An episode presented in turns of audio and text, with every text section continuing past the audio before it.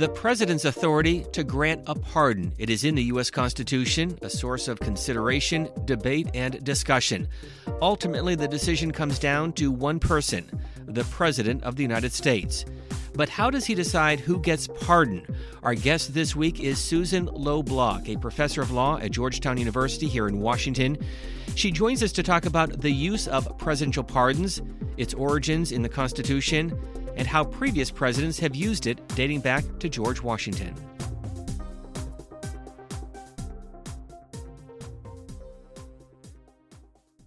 Now, therefore, I, Gerald R. Ford, President of the United States, pursuant to the pardon power conferred upon me by Article 2, Section 2 of the Constitution, have granted, and by these presents do grant, a full, free, and absolute pardon unto Richard Nixon for all offenses against the United States which he, Richard Nixon, has committed or may have committed or taken part in during the period from July 20, 1969 through August 9, 1974. The most significant pardon in presidential history, and Professor Susan Bloch, let me begin on that point. As Gerald Ford giving Richard Nixon a full and unconditional pardon, what does that mean, and what did that mean for Richard Nixon? What it means is that you, uh, if you haven't been already convicted, you cannot be convicted. Um, if you have been already convicted, then the conviction is erased. In, in Nixon's case, it was unusual because he had never even been officially convicted or even indicted. Um, and it was pro- prospective, it was going forward, and in that sense it was unusual. Typically, a pardon uh, is given to someone who's finished their sentence, and the pardon erases the conviction and leaves them um, without a record. Um, what Ford did was, as I say, unusual, um, and he did it, he said, to restore tranquility to the country, which is one of the important reasons that the pardon power was given to the president. As somebody who has studied presidential pardons, it's been more than four decades. Was it the appropriate step? I personally believe it was. I think the country um, accepted it. It was unusual and it was never tested in court.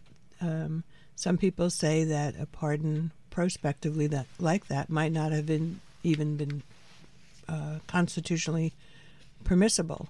But because Nixon was never indicted and never had to sort of plead the pardon in court, we actually don't know. Um, but I do think it put the whole Watergate event behind us. I think that was a, an important thing to do, and I think it was a judicious use of the pardon power.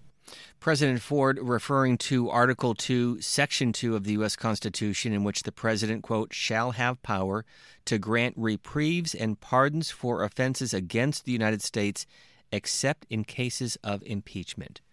Explain. Well, I think what what we what the Constitution means by that is that if someone is Im- impeached and removed from office, um, there is nothing that a pardon can do for him or her in terms of erasing the impeachment or putting them back in office. Sometimes when you're impeached, there's an addition, in addition to being removed from office, um, you may be precluded from ever holding another federal office. And what the pardon power doesn't allow anyone to do is to either erase the impeachment or erase the consequences of impeachment. So, but it doesn't say anything about whether you can be pardoned from a criminal prosecution thereafter. Why was this included in the Constitution? What were the founders thinking? Pardon power is a typical executive power. Uh, usually the king had it. Um, and it's for two principal purposes. One is for mercy in case the president or king thinks that some kind of uh, conviction was inappropriate or too harsh, because the pardon power both re- re- erases a conviction and can mitigate and reduce a sentence. Uh, so part of the reason for the pardon power was as an act of mercy. The other significant part was to restore tranquility to the country. And when Alexander Hamilton described the pardon power, as he did in Federalist 74, he said it was for those two purposes one, mercy, and two, restoring tranquility. And George Washington used the tranquility aspect, and so also did President Ford. And with regard to George Washington, that was back in 1791, pardoning men involved in the Whiskey Rebellion. Why? Uh, the Whiskey Rebellion uh, was a, a, protest against a tax on whiskey, um, and it was a federal tax. These this group of people did not think it was appropriate. They rebelled and were prosecuted.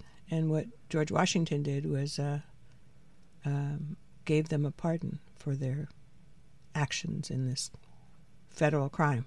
Another high profile pardon, another president, Gerald Ford, was succeeded by Jimmy Carter, and one of his first acts, pardoning the draft dodgers, and said it wasn't amnesty. A pardon needed to be done because he basically said a pardon is whether you're right or wrong, you are forgiven. Can you elaborate? Again, I think what Carter was doing was trying to use the pardon to restore domestic tranquility. The Vietnam War was a very divisive war. The guys, and I think it was only guys who served in the Vietnam War, came back and were not viewed as heroes. Um, they so whatever trauma they experienced in Vietnam was only compounded when they came back here and were blamed for following orders.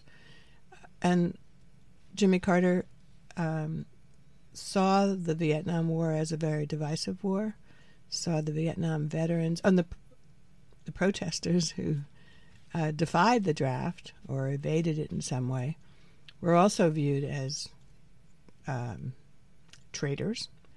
Um, and what Carter was trying to do was, again, restore domestic tranquility and put that unfortunate past behind us. As a professor at Georgetown University School of Law, you have been teaching this subject since the early 1980s. Why is this of interest to you? Well, I'm interested in, I guess, the whole Constitution. Um, and the pardon power is becoming very controversial again. Um, so I think it's an extraordinary power that the president is given. He undoes a conviction, or as in uh, the Ford case, he precludes even a trial and a conviction. So it's a, a, very dramatic power, and I'm interested in the way it's been used historically and um, in the future. Well, let me come back to that point because, as you indicated, a president can pardon someone who has not yet even been convicted or even charged with a crime. Why? Again, I think the main reason that the pardon power can be used that way is less for mercy and more for restoring or somewhat protecting domestic tranquility. And if the president believes that a trial and a possible conviction is so traumatic for the country that it ought to be um, prohibited, that's what the pardon power um, is in part designed to do. Professor Bloch, with the modern presidency, up until Donald Trump, what has been the process? How does a president decide whether to pardon someone and who gives that president the information? Pardons are usually um, requested um, from the Justice Department. There's an office of the pardon attorney, um, which is specifically the pardon attorney is a person, um, and the the pardon attorney obviously has an office. So the request for a pardon goes to that office, and the office does research to see whether the person, what the person has done, whether they fit the criteria for a pardon, um, and they'll make a recommendation to the president. The president um, doesn't have to follow it. I think most presidents typically do, but not always. And uh, that's the usual procedure. Um, I don't believe Donald Trump is using that procedure. I want to come back to that point. Typically, Do most of the pardons happen in the final weeks or the final days of a presidency? Typically, they do uh, um, occur in the final days of a presidency, but there are exceptions. Obviously, Ford's um, pardoning of Nixon happened early in the presidency, in Ford's presidency. And it, again, because Ford was trying to put the past behind us and erase or at least mitigate some of the bad effects of Watergate, he used the pardon power early. So it can be used any time, but um, usually it's used toward the end of the presidency. In the final hours of the Clinton presidency, a famous pardon of Marc Rich that later received an awful lot of scrutiny. I want to talk about that, but first, here is what Eric Holder, now the former Attorney General in the Obama administration, told the Senate Judiciary Committee. This is from February of 2001 you know, I don't know what precisely motivated the president and who he who he spoke to. What were the things that were going through his mind as he decided to um, look upon the pardon request favorably? Um, and it is true. I mean, I'm, not naive, and I don't want to, you know, give the American people a, a bill of goods. Connections obviously help. I mean, there are, to be very honest with you, you know, I'll get we get requests or we get expressions of support from members of Congress, to, from for people who are perhaps better connected than, than the average guy. But I think what the folks in the pardon attorney's office have done is a good job in really trying to separate that from the substance and really what ought to be the motivating things in deciding what kinds of recommendations they're, they're going to make. Those comments from attorney Eric Holder, February 14th, 2001. He would later go on to serve as the attorney general in the Obama White House. And one aspect of the Marc Rich connection that Eric Holder admitted is that connections help. Professor Bloch, can you touch on that? I think that um, Eric Holder was being very honest, and uh, I do think connections help. Uh, the Office of Pardon Attorney, uh, I believe, tries not to be influenced by connections, but um, there, in order to get the Office of Pardon Attorney and then the President to focus on you, you've got to have some way of getting into their uh, eyesight, if you will. Um, and so connections do help. I think we. Um, I, I think again, I think the office tries to reduce the and minimize the effect of um, connections, but I guess being realistic, um, they, as Eric Holder said, they they do count. And can someone refuse a pardon if the president wants to give you a commutation or give you a pardon? Can you say, "I really don't want it"? Yes, you can refuse it. Um, I'm not sure how often that happens, but uh, it is understood that you could say no thank you. So let's talk about President Donald Trump. Is his process unusual? Yes. Uh, it's very unusual because I think he's not going through the Office of Pardon Attorney. Um, he's admitted as such. Right. Well, that makes it definite. um, I don't know that, yes, so the pardons that he's given so far are um, pardons that he's decided he'd like to give. Um, and as we just noted, he, he's not going through the office thus far. It's only his first year, so I guess we don't know what happens in the future. But he seems to be using it much like the king did. Um, anything that comes to his attention that he thinks warrants a pardon, he'll just do it. Based on your expertise of the U.S. Constitution, if Congress does not agree with a pardon, can they overrule the executive branch? Absolutely not. Um, Congress has no role in the pardon power. Uh, when Hamilton wrote the Federalist, 90, uh, 74, sorry, um, he debated whether or not, the founders debated whether or not to have some kind of congressional approval required. And they decided no, um, it was it was appropriate that it just be the president. Um, they didn't want it to get bogged down. They thought that there might be times when the president would have to act quickly uh, they were trying to avoid partisanship.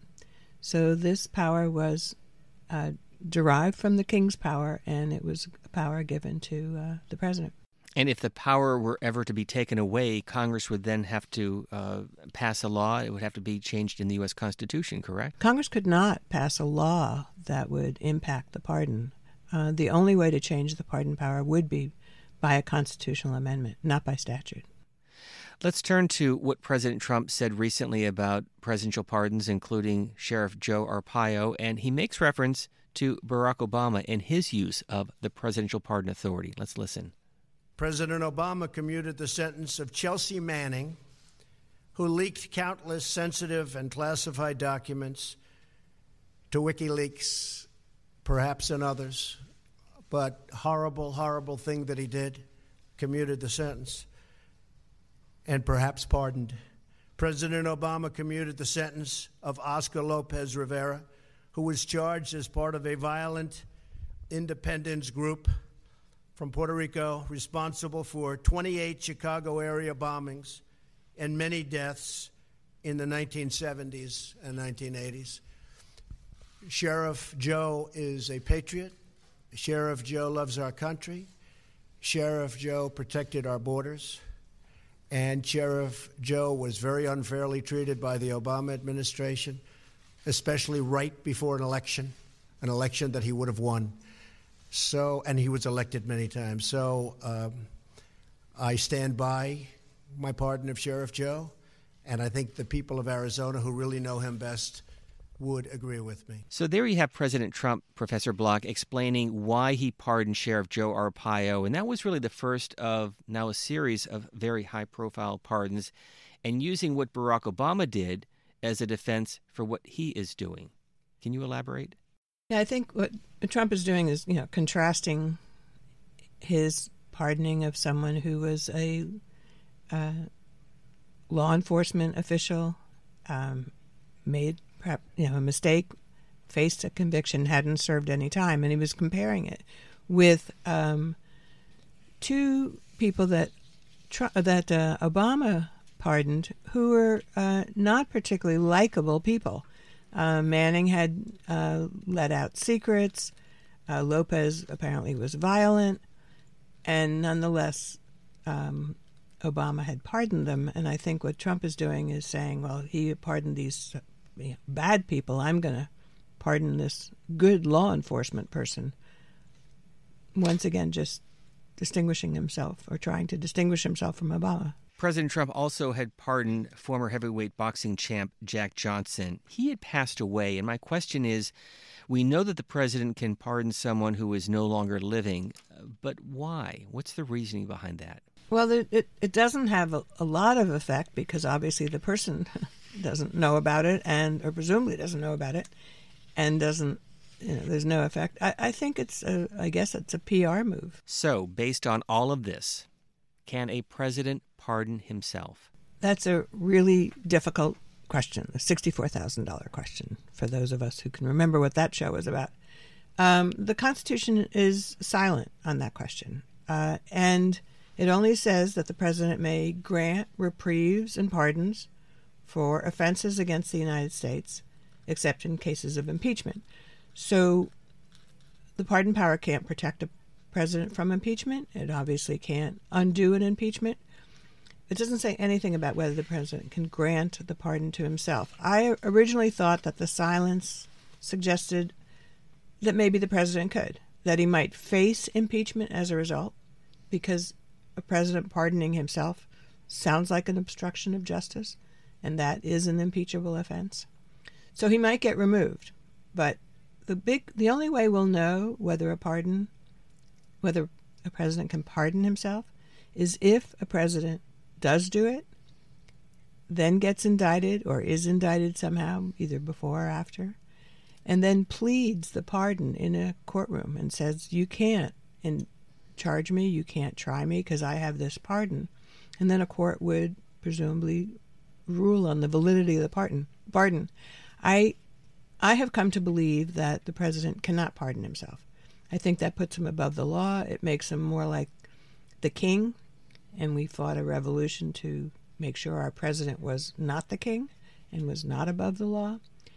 Uh, the Justice Department in the Nixon administration addressed the question, and they concluded that a president may not uh, pardon himself. I don't know if if Trump might try that, um, but I think the better answer is that the president may not pardon himself. If that were to happen, and I underscore if, would that create a constitutional crisis? Well, yes, I believe it would. I think what would happen is if the president said, um, I'm pardoning myself for any and all crimes I've committed. By the way, the pardon power only affects federal offenses. So even if somehow the Trump President Trump got a pardon either from himself or from let's say Vice President Pence if he became president, that pardon only protects against federal offenses. It would not protect against any state offenses. And as we know, New York State Attorney General is um, working on uh, alleged crimes committed by Trump. And the pardon, even if it's valid for federal offenses, would not be valid for that. Going back then to what happens if the president pardons himself, um, I believe it would be seen to be an obstruction of justice. He would be protecting himself from federal prosecution or attempting to protect himself from federal prosecution, um, probably protecting his family from federal prosecution.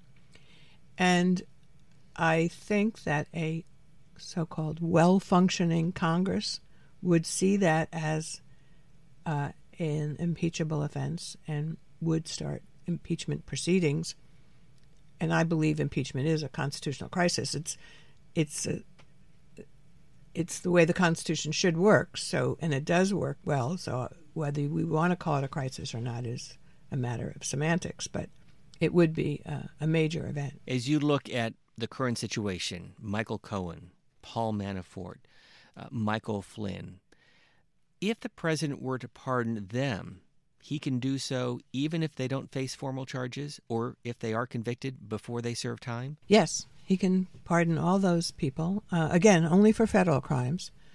So um, many of them might also be facing state crimes, in which case the pardon would be ineffective. But yes, he can he can pardon them, and he can pardon them before they get convicted, after they get convicted, even before they get charged. Again, based on what you were saying, the president can do so uh, even if it could be viewed by some as an obstruction of justice, of trying to block an investigation or block a trial. If it is viewed as an obstruction of justice, um, then it would possibly be an impeachable offense, but that would not um, make the pardon any less effective for those individuals who get the pardon. This is admittedly a, uh, a what if question, but if you could go back and talk to the founders about this clause in the U.S. Constitution, what would you ask them, and what do you think they would view the current situation in our country today in terms of a president and his pardon authority? I believe that the founders would be um, opposed to the idea of a president pardoning himself. Um, they had just finished fighting a war against a king that was above the law and uh, was thought to have abused his pardon powers. Uh, so I don't think they would approve of a president pardoning himself. I think they'd be quite shocked at the question. Professor Susan Low Bloch, thank you for the tutorial in your class at Georgetown University School of Law. We appreciate you being with us here in our C SPAN radio studios. Thank you. my pleasure. Thank you for listening to C SPAN's The Weekly Podcast. We hope you subscribe to this podcast and find other episodes, including at Google, Stitcher, TuneIn, Spotify, and Apple Podcasts.